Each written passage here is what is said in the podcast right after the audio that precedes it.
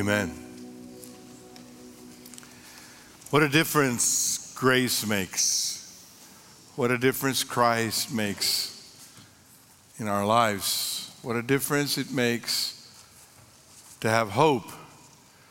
I know about you, but maybe this weekend and this week you've been a bit overwhelmed with headlines of sad things that have happened in our country this weekend. Uh, the headline is about a man by the name of Jeffrey Epstein who uh, was a multimillionaire and uh, had a lot of power and influence and a lot of opportunities to do things that some of us can only dream of doing. And then uh, it came to light, people were accusing him of sexual harassment and even of sex trafficking. So he was put in prison and was awaiting judgment. And then this weekend, he was found dead in his cell. And there's controversy around that and the idea of justice and, and all of that. But, but as I think about that, I, I think about how sad it is for someone that had such great opportunity, such great success, at least in the world standards, to have arisen to such heights and then to have to end in such a horrible way. And then to know that uh, he's not the only one that took advantage of his power and position to, to take advantage of, of girls and women, but that there are over 50 prominent people in the Me Too movement who have been accused of doing the same kind of thing. Uh, Hollywood producers and movie actors and uh, television network anchors and politicians and sometimes even religious leaders who, who have taken advantage of their position, abused their power, and now, after having achieved such great heights in their careers, end them in shame and in legal troubles, or like Jeffrey Epstein, in death in a prison cell. And we think about the fact that what if all of our secrets were to come to light? And I want to just say a brief word, a brief parenthesis here before I continue. We, we are aware that when we gather here together, this is a family friendly worship service. And so we usually try to keep it pretty G. But there may be some PG 13 moments today because of the nature of the passage. And I just want to do that as a parental advisory uh, that, that we'll uh, touch on some themes that are a little sensitive. But, but, but I want to tell you, uh, at least in my opinion, that as much as our children hear about sex on the radio and on television and the internet and video games and at the schoolyard, that it's important that from time to time they would hear it from the pulpit and from God's perspective and what the Bible has to say about it.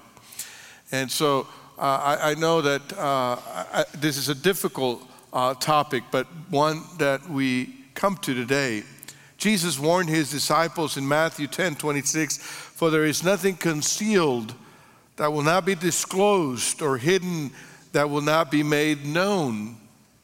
What we do in secret will sooner or later come to the light.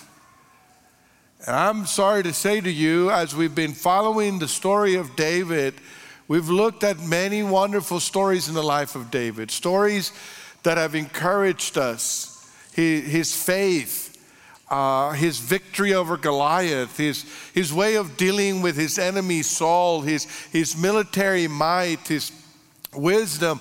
There's so much about David's life that, that we admire and that we respect, but I'm sorry to tell you that if David had been living in 2019, he'd be on the list of the Me Too movement. He would have been accused of taking advantage of his power and authority to get his way. So today's message is called The Giant That Slew David. It's a sad story, but it's one which the Holy Spirit has preserved for us in the scriptures. One of the things that I appreciate about the Bible is that when it tells us about the lives of people, it doesn't just tell us the nice things, it tells us the ugly things. And I don't know about you, that may be a little bit discouraging for some of you, but it's encouraging to me. Because when it tells the story of people and it gives both their victories and their virtues as much as their flaws, then I'm reminded that we're all people in need of mercy, that we're all people in need of grace. And so I know that often when you come to church on Sunday morning, you want to hear an encouraging word. I know you want to hear something that lifts you up so that you can continue with the rest of your week. Today it's going to be a hard sermon. Today is going to be a, sermon that speaks some difficult truths, but truths I think nevertheless that need to be spoken. So go with me to 2 Samuel chapter 11, beginning with verse 1.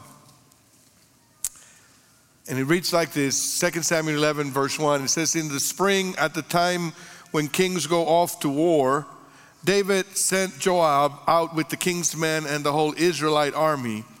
They destroyed the Ammonites and besieged Rabbah, but David remained in Jerusalem. One evening, David got up from his bed and walked around on the roof of the palace. From the roof, he saw a woman bathing. The woman was very beautiful. I have four things that I want to highlight from this story that I think apply to David's life and apply to our life today. And the first one is that the sin giant is stealth.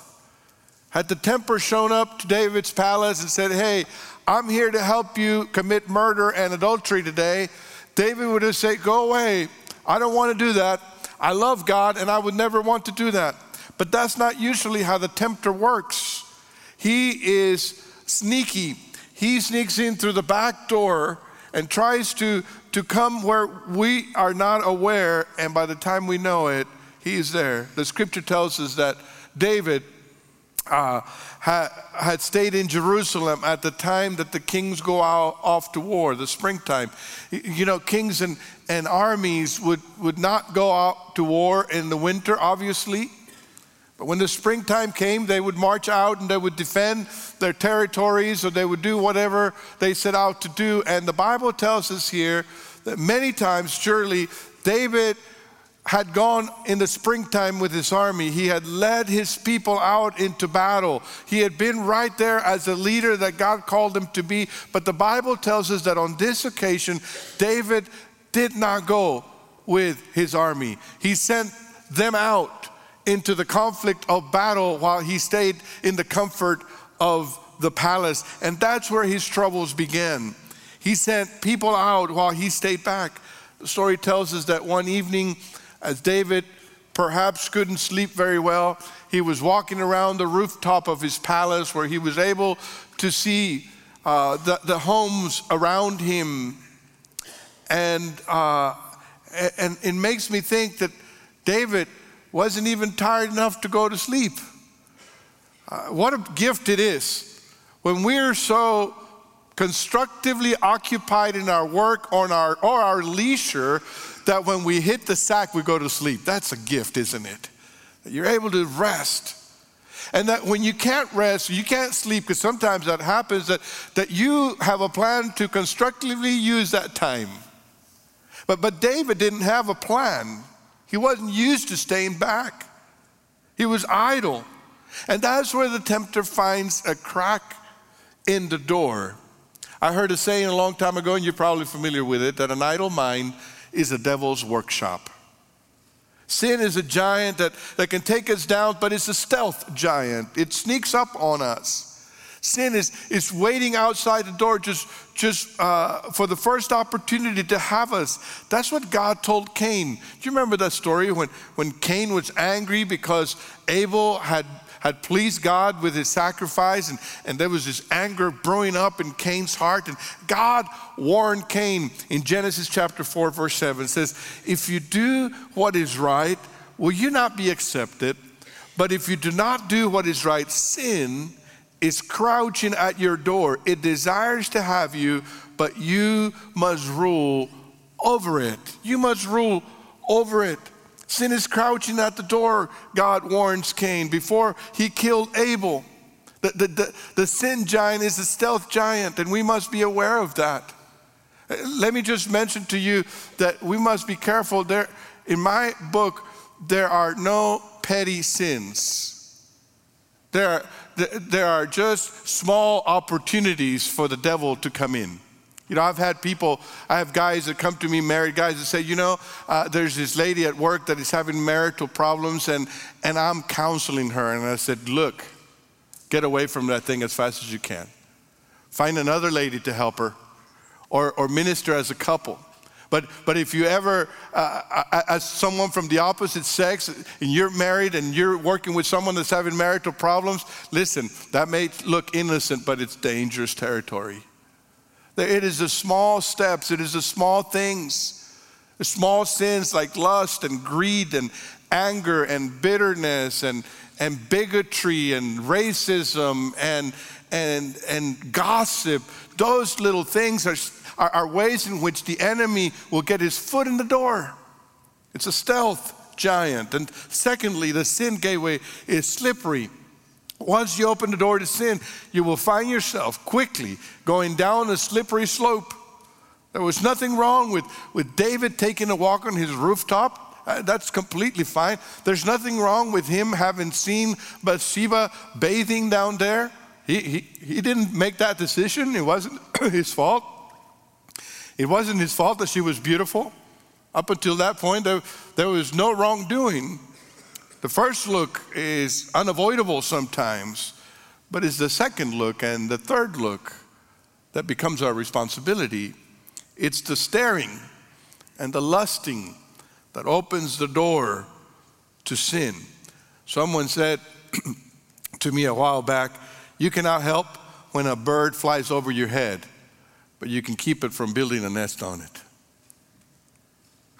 David didn't just take one look, he looked again and again, and he didn't settle with looking, he went further. Let's continue to read our story in verse 3. It says, And David sent someone to find out about her. The man said, She's Bathsheba, the daughter of Eliam, and the wife of Uriah the Hittite. Then David sent messengers to get her. She came to him, and he slept with her. Now she was purifying herself from her monthly uncleanness. Then she went back home. The woman conceived and sent word to David saying, I am pregnant. David opened the door to sin. His first step onto this slippery slide was staring lustfully. The second step was to send someone to find out about her. If he had had Facebook, he would have been stalking her, I'm sure. He had no business finding out about it. He was a married man. He, he had no business inquiring about another woman. But it led to the third step. He sent people to get her. And that was so wrong on several counts. The first one is uh, because David's servants had already informed him that she was married. So, so here the king was bringing someone to his bedroom that belonged to someone else. The second thing that's wrong with this is that her husband was one of David's military officials. Think about that. Her husband was in the battlefield, and David was back here trying to have his wife.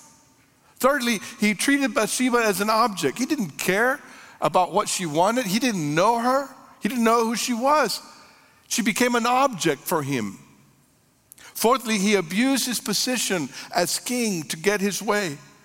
God had given David so much power and influence, and his power and influence was to be used for the benefit of God's people. But David now was abusing that power for his own benefit, his own pleasure in a selfish way. Notice how he just goes down this slippery slope, and, and he hadn't hit bottom yet, as we'll learn from the rest of the story. Maybe the first steps looked innocent enough. He, he looked and, and he inquired, but they were the beginning of a downward spiral. That's part of the enemy's, enemy's deceit in our lives is, is begins to say, you know, what's wrong with a little bit of this or a little bit of that? You know, you talk, you, when you confront people that are doing something wrong, and they say, well, what's wrong with it? And sometimes I want to say to them, well, what's right with it? But because the enemy begins to say, look, you know, just you can just take a liberty here and a liberty there, a little looking, a little flirting.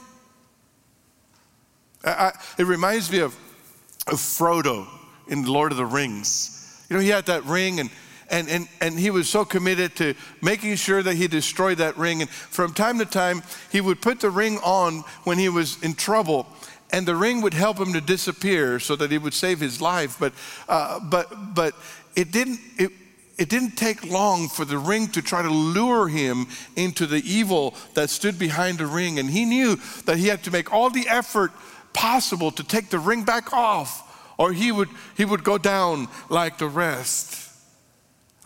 just a little bit more could have been detrimental to him. The third thing that we see in this passage is the goal, the sin goal is sin. You know, when sin arrives in our lives, it sort of presents itself as our friend. Hey, I'm here to give you a good time. After all, you deserve it. You've been working hard. You're always thinking of everybody else. It's your turn to have a good time. Sin presents itself as I'm your friend here. I'm the one that's looking out for you. If I if you don't look out for yourself, who will, right? But the risk of sin here, and this is the risk of being overworked and overstressed. I think here are the two extremes that I would warn you about. On the one side, idleness is a dangerous place to be, where, where, you're not doing anything constructive, whether it's work or leisure, and your mind is idle, the enemy will take advantage of that time to plant seeds and the temptation will come. That's a dangerous place to be. Be careful of, a, of an idle mind. And then on the other side, the other extreme, I would be careful of being overworked and overstressed. Because when you're overworked and overstressed, you're spiritually drained and you become vulnerable to sin. When you're overworked and overstressed, you're, you're not living in a place of faith. There's no balance in your life. God wants you to have rest and He wants you to have leisure in your life in, in a constructive, in a spiritual way. See, when you're overworked and overstressed, then you begin to feel entitled you begin to say, I deserved a little something here. I deserve a little fun here. And that's exactly where the enemy wants to come in. But the goal of sin is not to provide you a good time ultimately. The goal of sin is to sever you from a relationship with God and all that He has for you. Sin's goal is sin, and sin breeds sin. Let's continue to read the story here in verse 6. It says, So David sent his word to Joab Send me Uriah the Hittite. And Joab sent him to David. When Uriah came to him, David asked him how Joab was, how the soldiers were, and how the war was going. Then David said to Uriah, Go down to your house and wash your feet. So Uriah left the palace, and a gift from the king was sent after him. But Uriah slept at the entrance to the palace with all his master's servants and did not go down to his house. David was told Uriah did not go home. So he asked Uriah, Haven't you just come from a military campaign? Why didn't you go home? Uriah said to David, The ark and Israel and Judah are staying in tents, and my commander Joab and my Lord, Lord's men are camped in the open country. How could I go to my house to eat and drink and make love to my wife? As surely as you live, I will not do such a thing. Then David said to him, Stay here one more day, and tomorrow I will send you back. So Uriah remained in Jerusalem that day and the next. At David's invitation, he ate and drank with him, and David made him drunk. But in the evening, Uriah went out to sleep on his mat among his master's servants. He did not go home.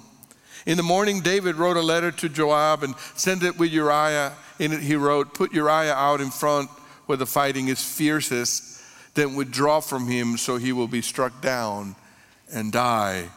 So while Joab had the city under siege, he put Uriah at a place where he knew the strongest defenders were. When David realized the consequences of his sin, he tried to fix it. Bathsheba was pregnant and he said, Oh my goodness, this is embarrassing. Can you imagine if the army finds out that while they're there fighting battles, I'm over here sleeping around and, and, and there's a baby? Can you imagine when the people find out that, that the king took somebody else's wife? What an embarrassing thing that is. What a terrible thing.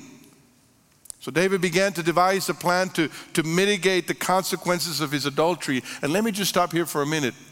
Here's a sign that someone hasn't repented. When someone is more concerned about mitigating the consequences of their sin than about facing their sin. they haven't repented yet. When someone is more concerned about hiding what they did than about bringing it into the light so that God can do what he needs to do, they haven't repented. And David certainly had not repented. He was. Uh, he brought Bathsheba's husband back from the battle. His thinking was if I bring Uriah back and I send him home, he'll go and sleep with his wife, and then he'll think it's his baby, and everything's going to be okay. That's, that's how sin works in the mind.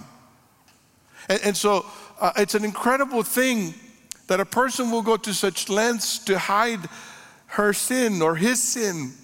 It's crazy how a person will abuse their authority to cover up. Let me tell you, when you don't come clean with your sin before God and before others, you will often resort to lies. When you try to hide your sin, you begin to lie, and one lie leads to another lie. You know what's the difficult thing about lying? Is sometimes you can't remember what you said. And it just gets twisted and it gets complicated. You know, the beautiful thing about telling the truth is you don't have to remember what you said because it's the truth. But David chose to lie. Imagine his frustration when Uriah wouldn't go home. Uriah stayed at the king's palace. He came and, and, saw David because David was his king, and, and David sends him home to go uh, with his wife, and, and he refuses to go. And why does he refuse to go? He says, Look, I can't go home and sleep with my wife when, when the army's out there sleeping in tents, when the ark of the Lord is out there. Uriah was more righteous than David at this moment. You, you would think that David would have snapped and he said, Oh my goodness, what am I doing? You're right. I've done wrong. You would have think that you would have thought that, that, that, right now David could repent from his sin, but but he doesn't because there's something that sin does to your heart when you don't uh, confess it. That it begins to harden your heart and it begins to distort your view. And so David resorts to the next thing, the most horrible thing that he could have committed.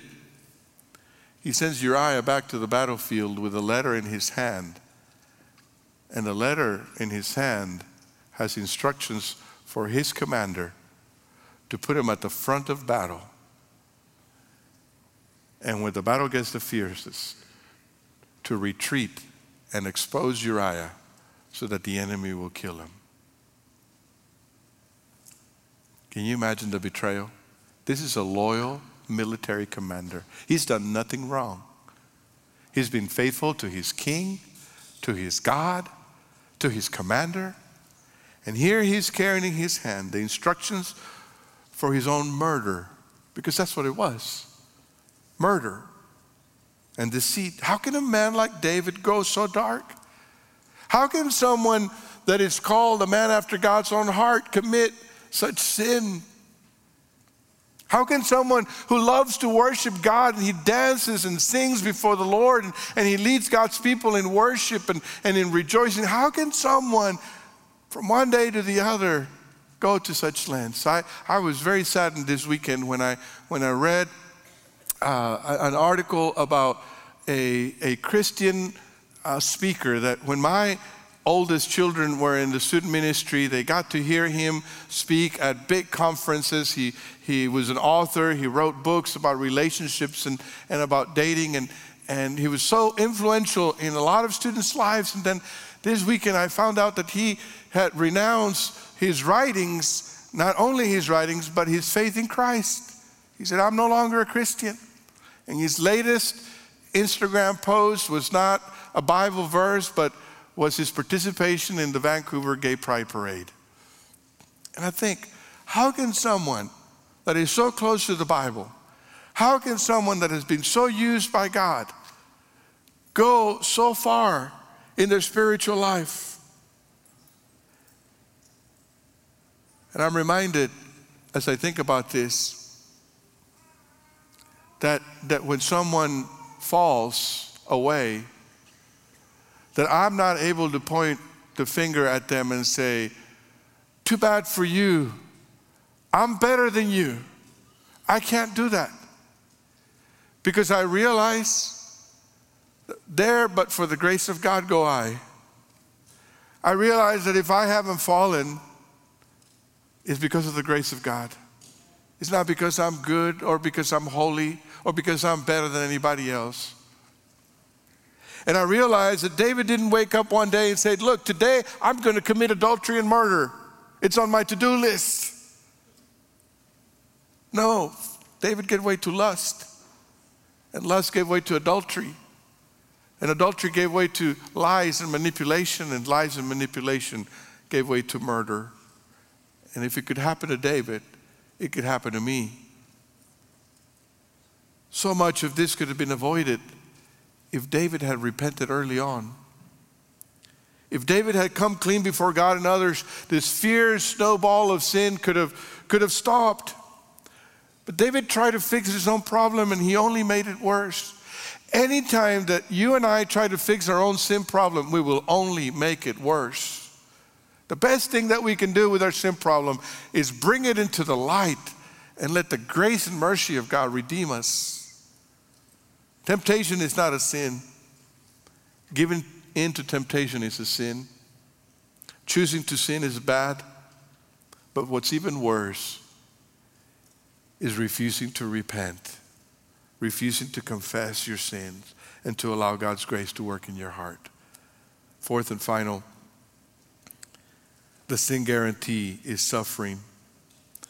It is true that sin brings momentary pleasure.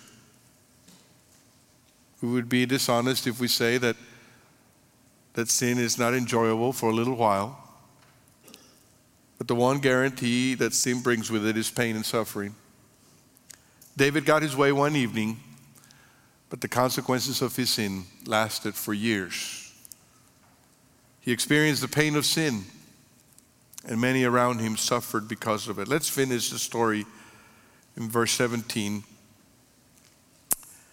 He says, When the men of the city came out and fought against Joab, some of the men in David's army fell. Moreover, Uriah the Hittite died. Joab sent David a full account of the battle. He instructed the messenger When you have finished giving the king this account of the battle, the king's anger may flare up and he may ask you, Why did you get so close to the city to fight? Didn't you know they would shoot arrows from the wall? Who killed Abimelech, son of Jerubbesheth?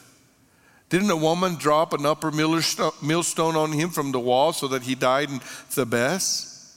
Why did you get so close to the wall? If he asks you this, then say to him, Moreover, your servant Uriah the Hittite is dead. The messenger set out, and when he arrived, he told David everything Joab had sent to him. Say, the messenger said to David, The men overpowered us and came out against us in the open, but we drove them back to the entrance of the city gate. Then the archers shot arrows at your servants from the wall, and some of the king's men died. Moreover, your servant Uriah the Hittite is dead. David told the messenger, Say this to Joab Don't let this upset you. The sword devours one as well as another. Press the attack against the city and destroy it Say this to encourage Joab. When Uriah's wife heard that her husband was dead, she mourned for him. After the time of mourning was over, David had her brought to his house, and she became his wife and bore him a son. But the thing David had done displeased the Lord.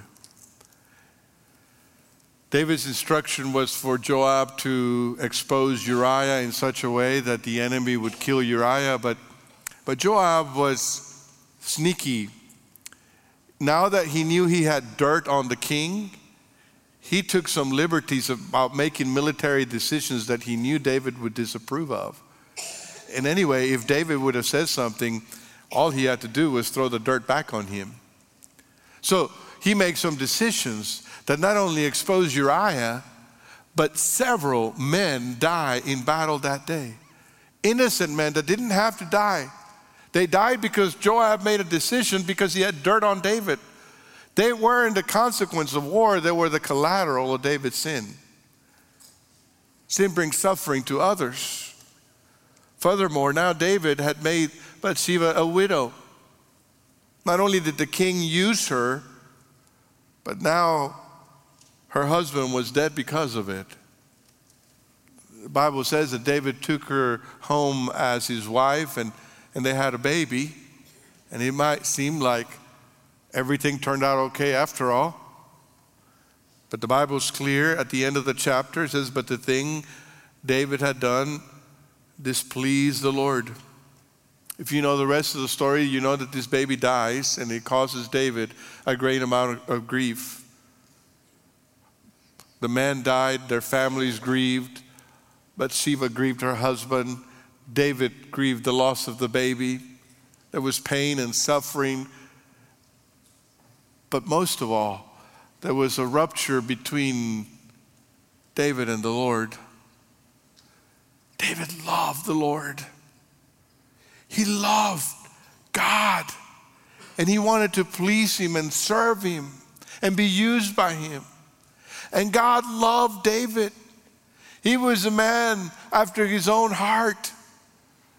God loved the sincerity and the vulnerability and the transparency of this shepherd boy who had become a king. But, but, but on this day, David broke God's heart.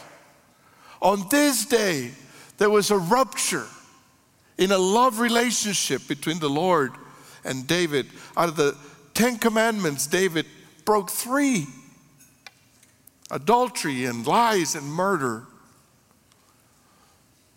Later, David comes to true repentance. He realizes what he does, and his spirit is broken.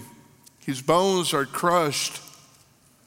And he writes a psalm asking for forgiveness. Psalm 51. You may be familiar with it. It reads like this Notice the grief, the spiritual grief that David is sensing as he's confessing his sin to God. Have mercy on me, O God, according to your unfailing love. According to your great compassion, blot out my transgressions. Wash away all my iniquity and cleanse me from my sin, for I know my transgressions and my sin is always before me. Against you, you only have I sinned and done what is evil in your sight. You are right in your verdict and justified when you judge.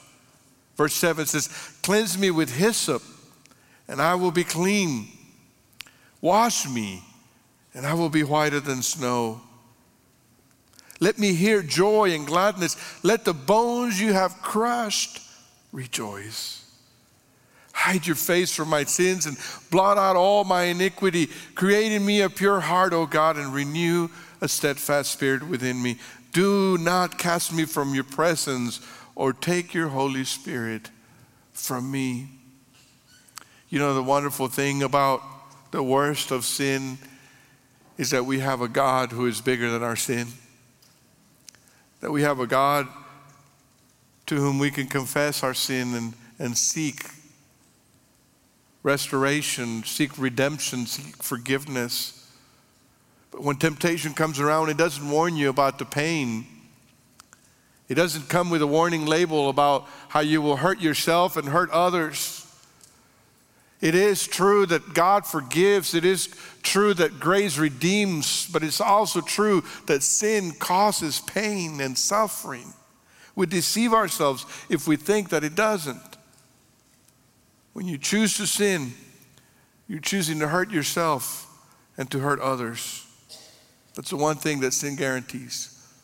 I read a quote this week from Pastor Tim Keller, and I think it, it's right on point. He says, Sin always begins with the character assassination of God. I thought about that, and it's so true. Because God is holy and good and faithful. That's who God is. And in His goodness and faithfulness and holiness, He's told us what He expects from us, what kind of lives He expects, what, what He wants us to do, and how He wants us to live, and what He wants us to stay away from. And when we choose to do otherwise, when we choose to disobey Him, we're saying to God, No, you're not good. You're not faithful. You're a liar. I don't believe you. I don't trust you. I'm going to do my own thing. And when you when you begin to question the faithfulness, the truthfulness, the character of God, then you're in dangerous territory. Listen, sin is not a new thing, it's a soulless humanity. We live in a time where sin is just as prevalent as it ever was. Perhaps the only difference is that maybe uh, some generations ago it, it, was clear what was wrong and what was right. And, and in today's world, people are calling right wrong and wrong right. But the situation is the same. Many of us in the church are, are sitting in the pews and we're living outside of God's will. Many of us in the church have minimized His standards. We've adapted to the standards of the world and we've justified our behavior. Like David, we're setting ourselves up for a spiritual defeat. That's a sad and painful place to be. David's life is a great life. His particular act that we looked at today is a warning for us. There are some of you that may be there in the borderline, and today's warning comes just at the right time for you to step back and grab on to God. Maybe some of you have already gone down that slippery slope. And the best thing that you can do today is just come clean before God, repent, and receive that forgiveness and that restoration. You know, this is a sad story, but it's not the end of David's life. It is not the, the end of God's purpose. We're going to finish the series next Sunday, and we're going to see how God's grace is bigger but in the meantime, I think we do well to pause and consider today's message. I want to leave you with three points of application rather quickly for you to consider. The first one is beware of the tempter. Just acknowledge that there is an enemy that is seeking to trip you up. It's good to just know that. It leads us to the second point, and it's buffer yourself from sin. In other words, make sure that you build a hedge of protection around you and you do that with prayer. You do that by acknowledging what your weakness is. What is it that triggers certain behaviors in your life? Just be honest with yourself. Get some accountability around you. Get people around you that know you and that you can trust and say, Look, this is what I struggle with. I need you to pray for me. And thirdly, believe in the grace of God. Listen, the way we have victory in our Christian life is not by trying harder. It's not when you tried really hard to be holy that you have victory. The way you have victory in your life is by relying on God's grace. It is by trusting Him and saying, God, I'm weak. I can't do this. But I know you can. And so I throw myself in your arms, and I want your grace to sustain me. And when I fall, I want your grace to restore me. I want your grace to, to do a new work in my life. Will you believe in the grace of God to do that in your life? There are two ways to end a life of sin. Some end dead in a prison cell, others will sing again like David. What will it be for you? Would you stand with me and bow your head in prayer?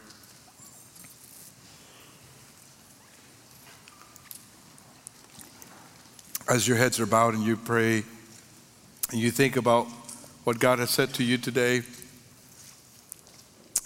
perhaps what you need to do in response to God's word today is to trust Jesus as your Savior and Lord for the first time in your life.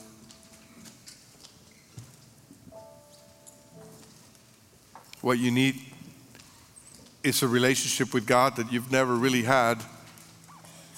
Maybe you've tried to be good, maybe you haven't even tried and you've been stumbling and falling and hurting.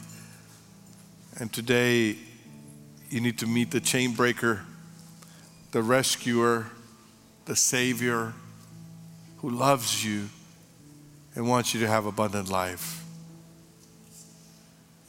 Today you can say to Him, in, in the quietness of your heart, you can say, God, I received your gift at the cross and the resurrection.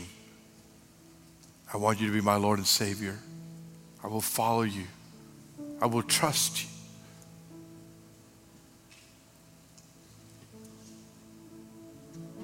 Maybe today is a day of repentance for you. Maybe you, you've been convicted by the Holy Spirit today that there's sin in your life.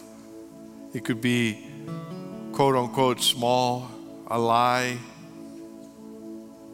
a habit, greed, lust, prejudice. Or maybe it's a big one. Either way, you can confess it right now before God.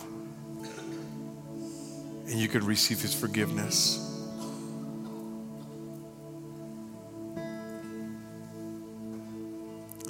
Maybe there's something else that God is leading you to do, to take steps to trust Him in specific ways, to guard yourself.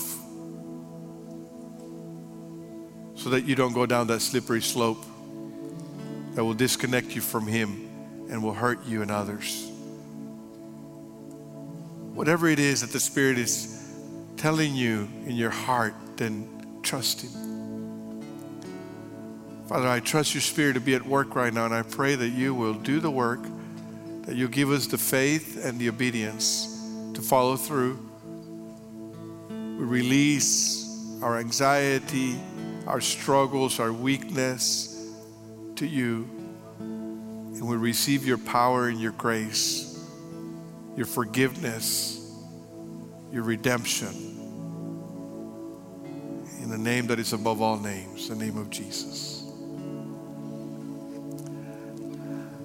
As we sing, continue to respond to God's word in your heart.